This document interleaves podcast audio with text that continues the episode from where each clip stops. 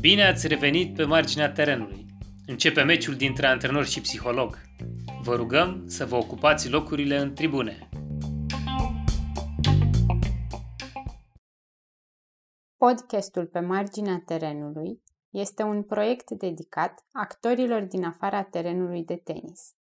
Noi suntem Elena Mădelina și Sergiu Mărgărit, psiholog sportiv și antrenor de tenis.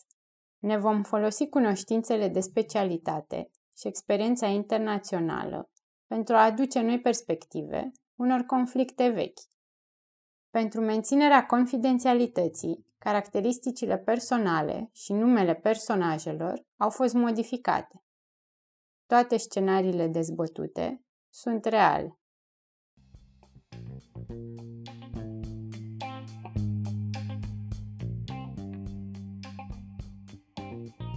Bine v-am găsit la un nou episod pe marginea terenului.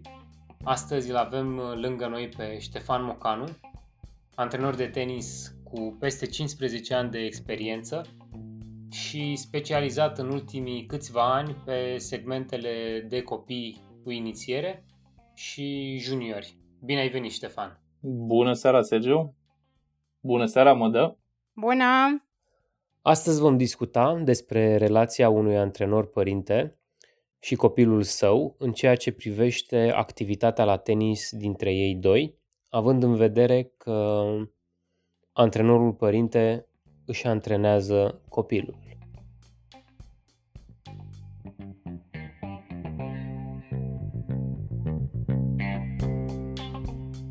Zic să începem cu istoria profesională a lui Ștefan, să ne povestească cum a ajuns antrenor și cum s-a specializat pe zona de juniori și copii. Păi eu am jucat tenis la nivel competițional, intern și extern, până la 17 ani. Am plecat din Brăila în juniorat, am jucat în Constanța, apoi am venit în București la facultate în 2001. Prin 2003 m-am apucat de antrenorat la recomandarea unui prieten, mai întâi ca sparring. Băteam mingea cu o junioară care era pregătită chiar de tatăl ei și cred că de acolo am început eu să fac pași către meseria asta. Am mai colaborat cu câteva cluburi din București și prin 2007 m-am oprit la Olimpia, unde alături de Ovidiu Popescu și sub coordonarea lui am pus bazele segmentului de copii și juniori, echipelor de copii și juniori ale Olimpia București. Apoi, în paralel, am început un nou proiect la clubul Masters din baza Voinicelul, în sectorul 3, unde, alături de Marius Comănescu și câțiva colegi, la fel, am pus bazele unei școli de tenis și am organizat segmentele de activitate ale clubului. Și până acum, care a fost cea mai mare provocare în activitatea pe care o desfășori? Să poți să iei ceva de la zero și să ajungi să fii competitiv pe plan național și internațional, luând ceva de la zero. Și am reușit să fac lucrul ăsta de 3 sau 4 ori. Și aici mă refer la copii care au intrat în juniorat și la activități, proiecte, începute de la zero până a reușit să creezi un sistem care să funcționeze și să producă efecte pozitive în pregătire. Ai zis despre proiecte luate de la zero și mă întrebam care dintre proiectele în care te-ai implicat ți-a oferit cea mai mare satisfacție? Cea mai mare satisfacție au fost ultimile două, proiectul de la Olimpia și proiectul de la Masters. Ambele au plecat de la zero și, deși sunt asemănătoare, totuși au avut parcursuri diferite, dar un lucru foarte, foarte important a fost libertatea de a alege pe care am avut-o și o am în continuare la cele două cluburi. Libertatea de a crea, libertatea de a te desfășura și a compune un program de pregătire, a crea sistemul, pentru că deși sunt cluburile apropiate ca zonă, totuși funcționează diferit. Și cred că satisfacții sau împliniri sportive am avut mai mult la Olimpia. Am mers mai mult în circuitul competițional, intern și extern, individual cu sportivii sau cu echipele, campionatele naționale, iar pe plan, să zic, organizatoric, pe plan de management, mai mult în partea de la Masters, unde am reușit să organizez împreună cu colegii să organizăm un sistem care să depășească un pic și limitele bazei. Am prins în proiectul nostru și școala și tenisul în școli. Am prins și săptămâna altfel. Am trecut dincolo de limitele clubului, de gardurile clubului și am ieșit în sector unde am reușit să aducem noi tenisul către grădinițe, către școli, față de a veni cei de la grădinițe și școli către noi. Și cred că e un mare pas înainte către ora de sport specializată de la școală. Oarecum unul din obiective este să ne apropiem foarte mult de ora de sport din cadrul învățământului, care o putem face specializată către tenis. Bineînțeles, sistemul mai departe, prin școala de tenis, merge către a introduce sportivi în sistemul competițional din cadrul Federației Române de Tenis sau din cadrul Tenis 10.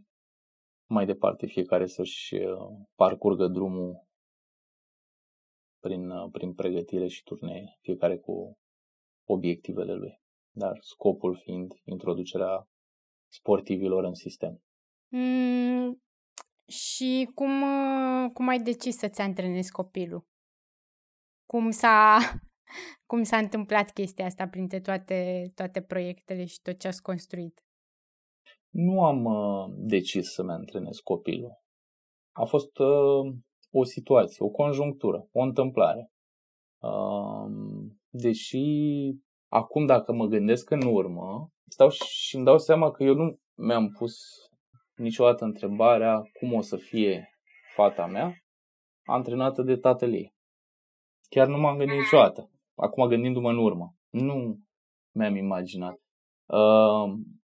Pur și simplu sunt un antrenor care am o fată. Am două. Cea mică încă nu practică. Cea mare are 10 ani. Și a fost o situație de care se lovesc toți părinții când îți introduci copilul în sistemul de învățământ. O situație pe care am avut-o la grădiniță, când eu a trebuit să mă ocup mai mult de ea, pentru că soția nu ajungea să o ia de la grădiniță și chiar era un pic impropriu ca grădinița fiind lângă club și lângă casă, lângă clubul unde lucrez și lângă casă, să vină soția din Pipera să ia copilul de la grădiniță. Și atunci mi-am ajustat programul ca la ora la care ieșeau copiii de la grădiniță să am liber, să mă duc să o iau. În schimb, nu mă puteam întoarce acasă și trebuia să o iau cu mine la club. Și am luat-o cu mine la club până venea soția să o ia. N-a durat mult până mi-am dat seama că copilul meu, dacă tot stă în club, poate să facă o oră de sport. Fiind la grădiniță toată ziua, ieșind seara de la grădiniță, cu siguranță acolo nu prea făceau sport. Și atunci, dacă tot stă până vine mama ei să o ia, poate să facă sport. Și așa am introdus un mini-tenis. Cred că avea 5 ani atunci. Și a intrat într-o grupă de mini-tenis, unde lucra cu mai mulți antrenori. Eram și eu acolo, coordonam antrenamentul. Eram mai mulți antrenori, lucram pe ateliere și antrenamentul de mini-tenis se desfășura pe 2 sau 3 terenuri. După care a urmat parcursul firesc de a intra în școala de tenis, pe stagiul de minge roșie, orange și acum verde. Decizia de a antrena copilul meu, ci decizia de a îi coordona activitatea, pentru că ea face tenis și cu colegii mei, mai mult cu mine, că eu mă ocup de coordonarea pregătirii clasei ei. Coordonarea clasei ei am luat-o eu când era în stagiu de, a trecut în stagiu de orange, minge orange. Acolo grupa s-a restrâns și fiecare clasă avea un responsabil. Și asta am făcut-o pentru că eu trebuia să-mi sincronizez programul cu grădinița ei. Dacă o trimiteam în altă clasă de orange a colegilor, automat nu se mai sincroniza cu programul meu și nici cu grădinița ei. Și mi-am organizat clasa de orange care să aibă antrenamente exact când termina ea grădinița. Și de acolo toate programele s-au sincronizat în așa fel încât să o pot lua eu de la grădiniță, după aceea de la școală și venea la antrenament, formând acel important triunghi de care cred că cu toți știm, format din casă, școală și club, care trebuie să fie cât mai mic, cu laturile cât mai mici. Iar în cazul nostru a funcționat. Pentru tine, în dinamica asta în care ești coordonatorul de grupă și ești și fiica ta în grupă, care ți se pare că sunt avantajele din rolul tău de antrenor și tată și care ți se pare că sunt dezavantajele? Avantajele sunt în a-mi gestiona programul de la club, îl sincronizez cu cel de acasă. Asta e unul din avantaje și încerc să țin un echilibru. Aici avantajul e că sunt antrenor-tată, nu neapărat tată-antrenor. Antrenor-tată, pentru că încerc să găsesc un echilibru între școală, pentru copilul meu, între școală, teme, antrenament, timp liber, în așa fel încât să nu una să nu interfereze în cealaltă sau să producă un dezechilibru, să crească una în volum și cealaltă să scadă în volum. Asta cred că e un avantaj. Alt avantaj ar fi că am copilul foarte mult timp aproape. Petrec foarte mult timp cu copilul meu. Dacă mă uit în urmă, când mă întrebase Sergiu de satisfacțiile profesionale, cele mai mari satisfacții profesionale le-am avut la Olimpia. Fata mea cea mare s-a născut când eu eram la Olimpia și eram foarte mult plecat în turnee. Iar până la vârsta de 2-3 ani, ea mă știa pe mine în vizită acasă, pentru că mă vedea foarte rar. Plecam de vreme, veneam târziu sau plecam în turnee. Odată cu sincronizarea programului de la grădiniță cu al meu, a început să petreacă foarte mult timp cu mine. Iar acum când a trecut la școală și timpul de la școală reprezintă cam o treime din zi, celelalte două treimi le petrece la început. Petreceam mult cu mine, acum să zic încă o treime petrece cu mine și am grijă ca cealaltă treime, cealaltă parte din zi să-i rămână ei independentă. Asta e și avantajul triunghiului de care vorbeam, avantajul faptului că sunt antrenor și poate veni la tata să stea în club și faptul că stau foarte mult cu ea, vorbim foarte multe lucruri. Sunt foarte apropiat de ea, uneori prieten. Alteori când mă încordez un pic, îi aduc aminte că sunt tatăl ei. Și revenind la rolul de antrenor, încerc să-l țin doar pe teren. Oricum, ai accentuat foarte bine faptul că ți-e mai ușor să-ți gestionezi activitățile și lifestyle-ul în general.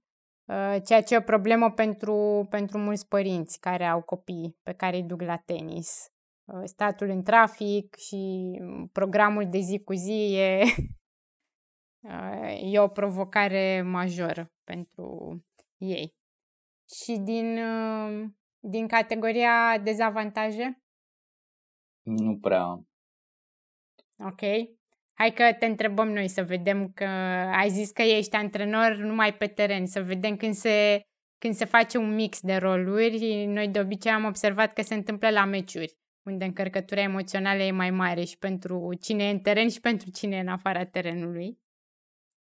Și eram curioși cum e treaba asta la voi, cum funcționați. La meciuri? Păi, cred că la meciuri este iar un plus și pentru mine și pentru ea. Pentru că are toată echipa lângă ea, într-un format restrâns, și are posibilitatea de a-și alege cu cine vrea să vorbească. Dacă vrea să vorbească cu tatăl ei sau cu antrenorul ei, sau vrea să comunice, sau vrea să fie privită de tatăl ei sau de antrenorul ei.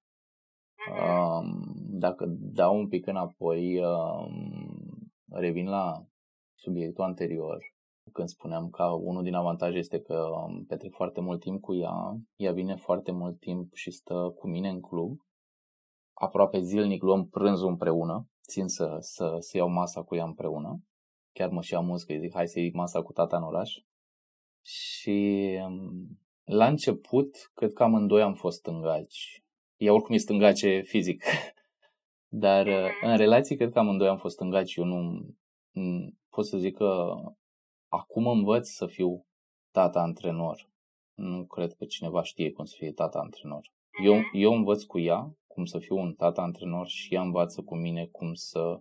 sau ea învață cu mine pe cine să aleagă din cei doi în funcție de starea ei. La început ne-a fost greu greu, dar știam că nu e imposibil, ci e vorba doar de timp cât să lucrezi până ajungi să stăpânești situația. Ne-a fost greu să ținem antrenorul pe teren și părintele pe margine, dar nu atât de greu. Cred că foarte, foarte repede am reușit lucrul ăsta. Antrenorul se oprește la marginea terenului, chiar dacă suntem în club, amândoi. Ștefan, antrenorul, se oprește la marginea terenului și mai departe pleacă acasă cu tatăl ei. Sau ia masa cu tatăl ei. Și revenind iar la beneficii, unul din ele că suntem foarte apropiați, mai ales la antrenamentele individuale. Aici poți să punctezi iarăși la întrebarea anterioară. Ca să vorbesc iarăși de ce mi-ai zis tu, de turnee, cum e la turnee, trebuie un pic să vă prezint cum e și situația anterioară. Antrenamentele cu ea, fiica mea, nu sunt ca celelalte. În ce sens? Sunt mai grele. Pentru ea sau pentru tine? Pentru mine. Suntem foarte apropiați, aici nu e greu, suntem foarte apropiați la antrenamentele individuale. Pot să zic că sunt un pic mai exigent cu fata mea, dar exigent în sensul de obiectiv. La antrenamentele individuale, aici e un plus pentru amândoi. La antrenamentele individuale intră și tata pe teren și ea face antrenament și cu tatăl ei și cu antrenorul ei. La antrenamentele individuale amândoi stăm pe aceeași bancă, chiar dacă terenul are două bănci. Și asta nu că am impus de la început, ci că a venit cu timpul. S-a așezat lângă mine, m-am așezat lângă ea și așa am rămas. La antrenamentele de grup, situația asta un pic diferit, pentru că acolo eu încerc să fiu echidistant față de toți. La antrenamentele de grup nu sunt tatăl Nadiei, sunt antrenorul de pe teren. Deși toți ceilalți știu că sunt tatăl ei, văd că și ei simt lucrul ăsta, dar la fel rămân obiectiv. Pot să spun că acolo la cele de grup sunt mai indulgenți și cu ea, dar o tratez la fel ca și ceilalți. Și acum venim către cum e relația la meci. Relația la meci este una obiectivă din punct de vedere al antrenorului, subiectivă din punct de vedere al părintelui. Trec dintr-o persoană într-alta, nu are multe meciuri. Sergiu, cred că tu îți faci o idee despre situația fiicei mele sau nivelul ei, pentru că și tu lucrezi într-o școală de tenis. Nu? Da. Și ea urmează același parcurs de școală de tenis în care trebuie să se încadreze în niște obiective. Da, pe noi ne interesa un pic mai mult cum e pentru tine, indiferent de cât de multă experiență competițională are ea, cum trăiești tu meciurile. Știi că treci dintr-un rol în altul, cum o încurajezi tu ca tată, cum interacționezi tu cu ceilalți părinți în rol de părinte. la turnee? Ținând cont că urmăresc niște obiective ca antrenor pe care le comunic foarte ușor tatălui ei. Așa. Și apoi? Obiectivele sunt cele de la antrenament, care în niciun caz nu coincid cu cele de performanță, pentru că nu e vârsta momentan și de asta la meciuri sunt mai relaxat. Dar mai relaxat, dacă stau să mă gândesc, cred că sunt prin prisma experienței de antrenor, care e mai mare decât experiența de părinte. Nu? Spunea Sergiu, 15-17 ani de antrenorat, fata mea are 10 ani. Sunt mult mai liniștit, nu pot să zic că nu am emoții copilul meu. Am emoții copilul meu. În schimb, îmi doresc ca el să fie autonom, să fie independent și lucrurile astea mă relaxează la meci. O văd că mă urmărește cu privirea. Încerc să-mi dau seama pe cine vrea să vadă, pe tatăl ei sau pe antrenorul ei. Da, ați și discutat deschis despre chestia asta sau tu te uiți la limbajul ei non-verbal și încerci să-ți dai seama ce dorește? Am discutat despre lucrul ăsta și prin cuvintele ei simple mi-a zis că ne vrea pe amândoi pe margine, dar discuția a mers și din partea ei și în sensul de a simți că are sprijin acolo, dar totuși vrea să fie autonomă. Și doar atunci când se pierde pe teren, mă caută. Are un plus, simt că are, mi l-a și comunicat că are un plus prin faptul că are doi într-unul, tată și antrenor, pentru că se simte mult mai protejat, cum de altfel toate fetele simt lucrul ăsta când sunt mici, au nevoie să fie protejate de tatăl lor.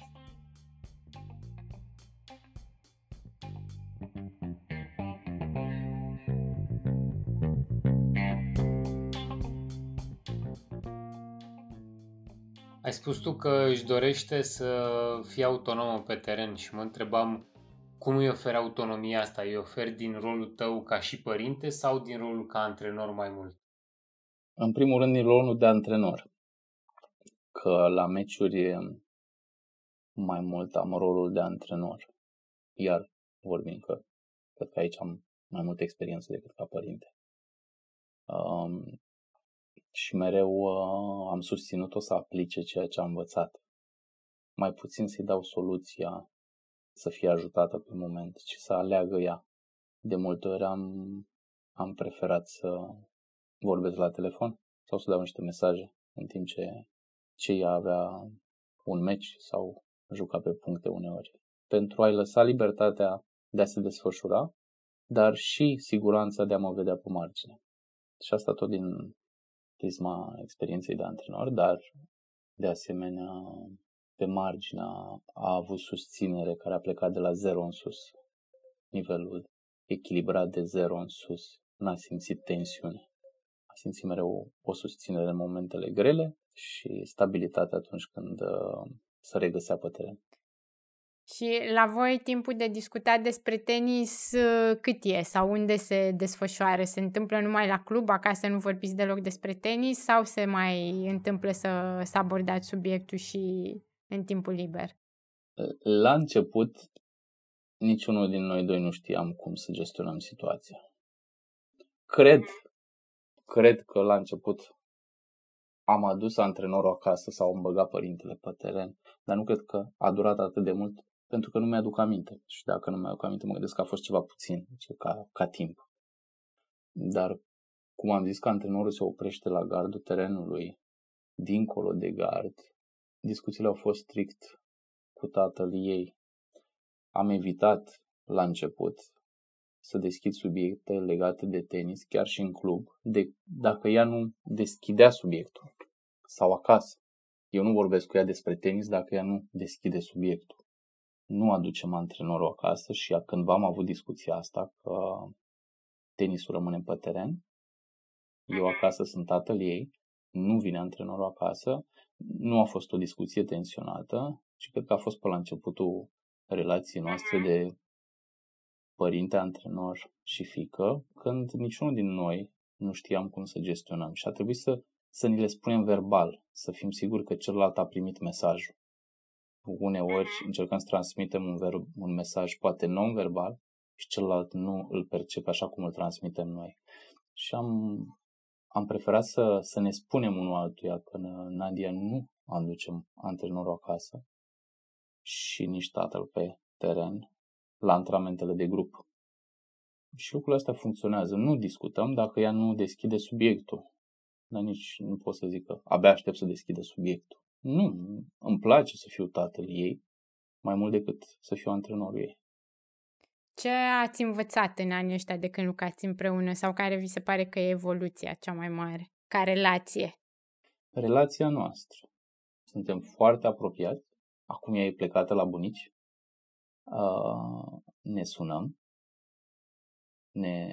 Ne spunem cuvinte dragi și asta cred că e o trăsătură de familie, că preferăm să ne spunem lucrurile pentru a fi sigur, exact ce spuneam mai devreme, că celălalt a primit mesajul care îl transmit. Asta pot să zic că a construit sau s-a dezvoltat relația noastră foarte puternică, plecând de la faptul că eu am simțit la început, când spuneam că era foarte mult plecat în turnee și la antrenamente când ea s-a născut, simțeam că relația noastră atunci era în minus. Conjunctura a făcut ca relația noastră să fie mult pe plus. Din faptul că stă mult cu mine, sunt tatăl ei, sunt antrenorul ei, cam asta a dezvoltat foarte multă încredere în mine. Da, foarte mult timp de calitate, așa pare din ce descrii tu. Da, foarte mult timp de calitate, iar din partea ei eu văd foarte multă încredere în mine, pe care eu o retransmit, simt uneori că eu o retransmit ca o oglindă. Ea mi-arată că are încredere în mine și simt că eu o reflect înapoi și o primește ea, aceeași încredere o primește înapoi. Și ca timp de calitate, cred că e extraordinar ca în timpul unei zile lucrătoare, la prânz, să ne facem amândoi selfie-uri, să le trimitem soției, mamei, da? Să arătăm cât de bine se distrează tata cu fiica. Uneori mai fugim la grădinița celei mici, petrecem și cu ea câteva minute. Cred că e liniștitor și pentru soția mea să știe că copilul nu stă închis de dimineață până seara, cum spuneai tu la începutul discuției, e o problemă a părinților, că stăm foarte mult în trafic și copilul este într-o instituție de învățământ până după amiaza, când îl iau și fuga la teme și cred că unul din beneficii, un mare plus, este că simt că are copilărie. Nu are acel în fața blocului, dar are acel în club, care în fața blocului s-a transformat în club. Are prieteni în club sau copii care vin la antrenamente și iarăși revenim la, cum ai spus tu, timp de calitate. Care în majoritatea timpului sunt tatăl ei, nu antrenorul ei. Bun, dacă ai putea să dai timpul înapoi, ce ai face diferit? Sau ce ai face la fel? Da, nu cred că aș face ceva diferit. Nu sunt genul care să mă uit în urmă să zic că caut niște regrete. Sau ăsta ar fi un regret. Le iau și ca bune și ca rele, că așa e în tenis, nu?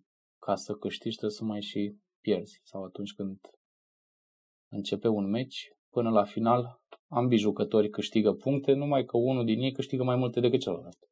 Și depinde de fiecare, nu cred că e un tipar. N-aș schimba. Poate altcineva putea schimba dacă ar fi altă conjunctură și nu s-ar mai fi aliniat lucrurile să iau anumite decizii. Dar la întrebarea lui Sergiu ce aș face la fel, aș urmări să am același timp petrecut cu ea. Să am aceeași relație cu ea. Nu pot să-mi imaginez, dar nu cred, adică nu am cum, că nu am trăit asta, dar nu cred că aș fi avut aceeași relație. Nu cred că dacă n-aș fi fost antrenorul ei, nu cred că aș fi avut aceeași relație cu ea.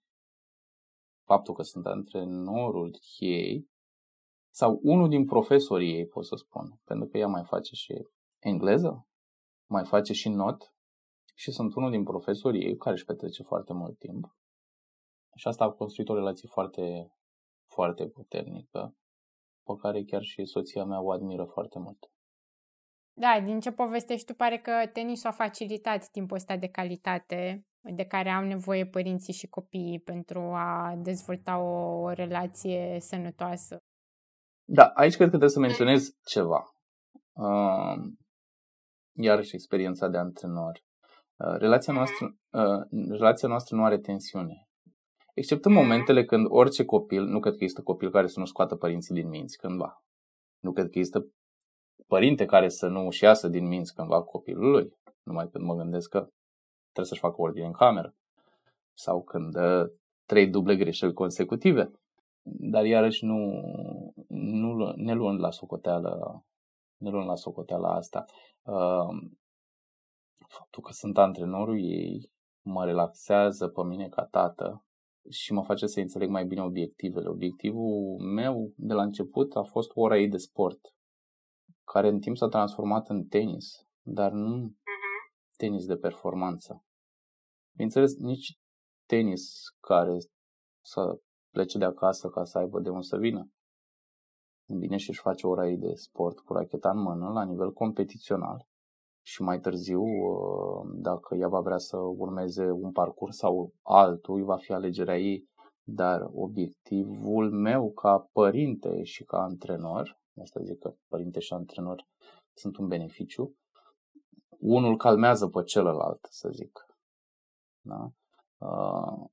Ca antrenor părinte sau părinte-antrenor, mă face să fiu calm, având o viziune a ceea ce urmează, pentru că înainte să o pregătesc pe ea, spuneam mai devreme, am pregătit 3 sau 4 generații, care am văzut de unde au plecat și unde trebuie să ajungă. Și între ce limite să se încadreze fiecare și ce obiective să urmeze. Și nu cred că sunt... Faptul că sunt antrenorul ei, asta mă face să nu fiu foarte înfocat, cum cu toții cunoaștem, da, părinți foarte înfocați. Da, fix asta era următoarea întrebare, că ai deschis tu subiectul cu părinții. Ce sfat ai pentru părinții care își duc copiii la tenis și care sunt în perioada de inițiere, minge portocalie, până se treacă la mingea galbenă? Înțeleg, nu pot să nu înțeleg. Iar felul de a reacționa este responsabilitatea fiecăruia. Nu pot să arăt pe cineva cu degetul, că cred că și pe mine m-ar arăta cineva cu degetul, nu sunt perfect. Fiecare reacționează prin prisma filtrelor pe care le are. Dar cred că cel mai bun sfat ar fi să comunice mult cu antrenorul, oricare ar fi el, da? Instructorul de la început. Și să înțeleagă un pic care sunt obiectivele, că vorbind de școală de tenis, școala de tenis are la bază ora de sport, pregătirea fizică generală, crearea unui mediu peste care să pui un sportiv, un jucător, dacă o luăm ca planificare pe termen lung. Iar un părinte care vine din alt domeniu, cu o experiență vastă în alt domeniu, diferit de cel sportiv, are nevoie să-i se explice lucrul ăsta. Și el să asculte. Bineînțeles că tentațiile apar și găsești la orice turneu, ca părinte, începe și să fuge mintea în toate părțile.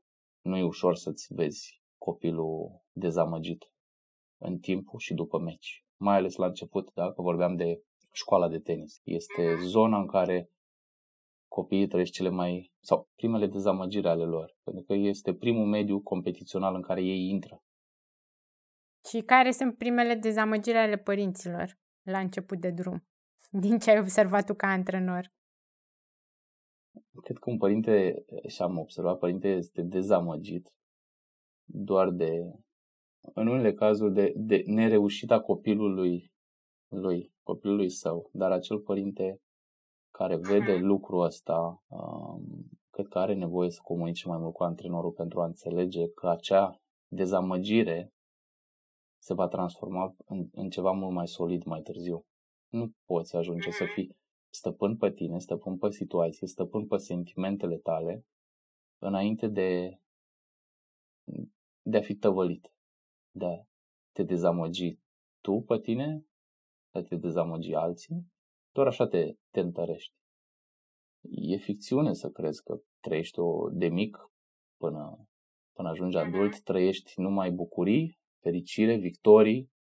Da, și atunci acel părinte care privește așa un pic cu dezamăgire sau cu tristețe după un meci pierdut de copilul lui, ar trebui să comunice mai mult cu antrenorul, să înțeleagă sau să și vrea să înțeleagă, sau să intre pe internet, că pe internet găsești tot.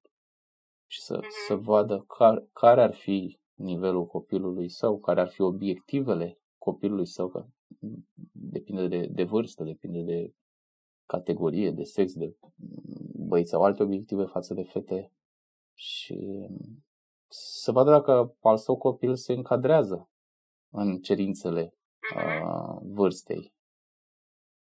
Iar celor care sunt foarte înfocați, cred că unele lucruri trebuie luate ca atare. Se întâmplă și gata. Se întâmplă, dar nu poți să arăți pe cineva cu degetul. Trebuie să existe lucrurile astea. Ca să dai un exemplu pozitiv, trebuie să ai ceva negativ. Sau invers. Da? Trebuie să ai o comparație. De așa da, așa nu. Plus că pe lângă toate astea mai sunt și excepții. O situație foarte haioasă am întâlnit-o cu fata mea la un turneu anul trecut, la Onești. Am dus-o la bunici. În fiecare an noi nu vrem să-i luăm, am zis, atât cât mai are bunici, copilul să meargă vara la bunici. Sau iarna merge la unii și vara merge la ceilalți. Și am dus-o la bunici și hop, avem și un turneu la Onești. Hai să joci un turneu la Onești. La 10 ani, imaginați voi ce înseamnă un turneu la 10 ani. Simplu ca simplu, foarte liniar. Acolo chiar a avut prima ei victorie, a fost foarte încântat. Prima ei victorie, apoi o înfrângere. Același tată pe margine calm, care știa că este o perioadă prin care trece, are niște obiective de învățat, obiective de atins, de bifat, mai ales fiind printre primele ei turnee. Avea de învățat să aplice poziționarea, să țină scorul, să-și cunoască ritualurile pe teren, cele 3 faze ale punctului, lucruri tehnice, tactice de aplicat pentru vârsta respectivă. Și s-a oferit și varianta de a juca dublu mixt, care a fost bine, că și la antrenament, începând cu nivelul orange, copiii învață elemente din jocul de dublu. Și a fost un moment bun de a vedea dacă poate să aplice elementele în jocul de dublu. Și ca la orice turneu, faci dublu cu? Da, am semnat că faci dublu cu Ionescu, Popescu. Nu-l cunoșteam pe băiețel. Și m-am trezit ca la meci, stând pe bancă lângă tatăl băiatului. Bineînțeles că m-am prezentat tatăl Nadiei. Și mi-am dat seama după încălzire că copiii aveau obiective diferite. Fata mea urmărea să-și mențină poziționarea de dublu, să servească în stil de dublu, să joace în stil de dublu. Băiețelul, alături de tatălui, erau foarte montați către victorie. Și automat cele două obiective diferite n-aveau cum să ducă către o victorie. A fost o înfrângere. La final am primit un sfat din partea tatălui băiatului să-i transmită antrenorului Nadiei să o învețe să joace dublu. I-am confirmat că îi voi transmite lucrul ăsta. Ca după un an de zile să mă găsească făcând antrenament cu Nadia și cu colegii ei și să ne zâmbim amândoi după aceea.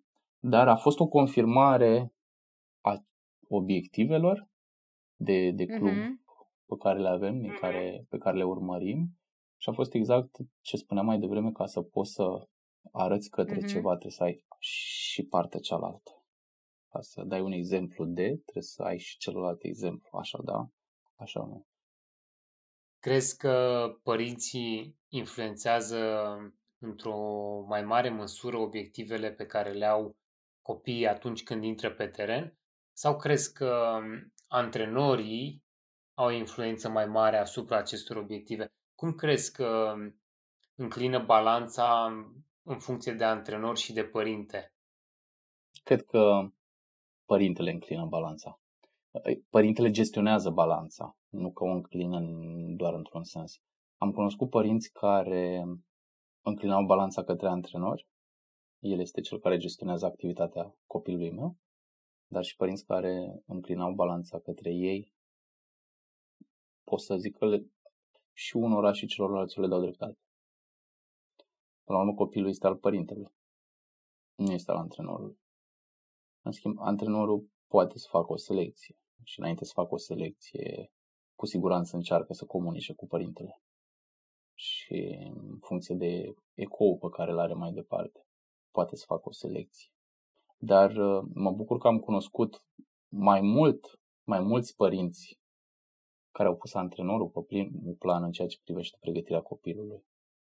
Printre replicile care cred că și voi le-ați auzit pe margine și foarte, foarte plăcute din partea unui tată către copilul lui, ce te uiți la mine? Uită-l pe antrenorul tău acolo, nu te uita la mine.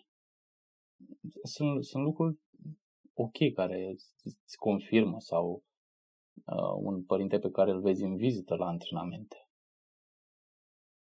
Nu pot să condamn părinții pentru că ei sunt, pe ei îi avem și cred că unul din rolurile noastre este să-i informăm. Și cred că el poate înclina balanța în funcție de informațiile pe care le transmitem și încrederea pe care o inspirăm. Poate înclina balanța către antrenor sau poate prelua în anumite momente controlul situației atunci când antrenorul poate nu este la meci. Aici exceptând situația de antrenamente, unde în pregătirea noastră și în club nu avem situațiile astea. Când spui că părintele poate prelua rolul de antrenor atunci când antrenorul lipsește de la meci, te referi la indicații de natură tehnică sau tactică sau te referi la simpla susținere a jucătorului din teren prin contact vizual și prin încurajări? Ambele. Sunt tipologii care își preiau și rolul celuilalt sau tipologii care rămân în rolul lor doar că ajung să pună presiune sau toate având la bază, cred că, dorința de a face bine. Da. Binele îl faci până la un punct. Exagerând cu binele ajungi să ca un pahar. Îl umpli bine. Dar dacă tot continui să-l umpli, nu mai faci bine. Că dai pe jos. La fel, cred că depășesc un pic limita de a face bine. Dar tot din dorința de... Nu cred că există un părinte care să-i vrea rău copilului. Dar, dând iarăși înapoi, cred că acel părinte are nevoie să fie informat. Poate n-a fost informat.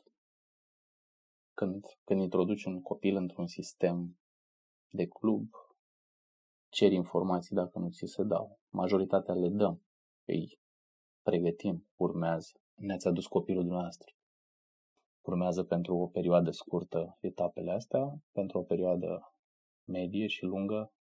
Școala de tenis durează în funcție de momentul când a venit copilul și aproximez că în jurul vârstei de 10-11 ani încheie școala de tenis.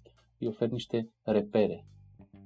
Atunci el iarăși revine în funcție de filtrele sale, își va gestiona și emoțiile. Mulțumim mult, Ștefan, pentru poveștile și pentru informațiile pe care ni le-ai oferit astăzi. Mulțumesc, Sergiu. Mulțumesc, Mădă. Mulțumim și noi.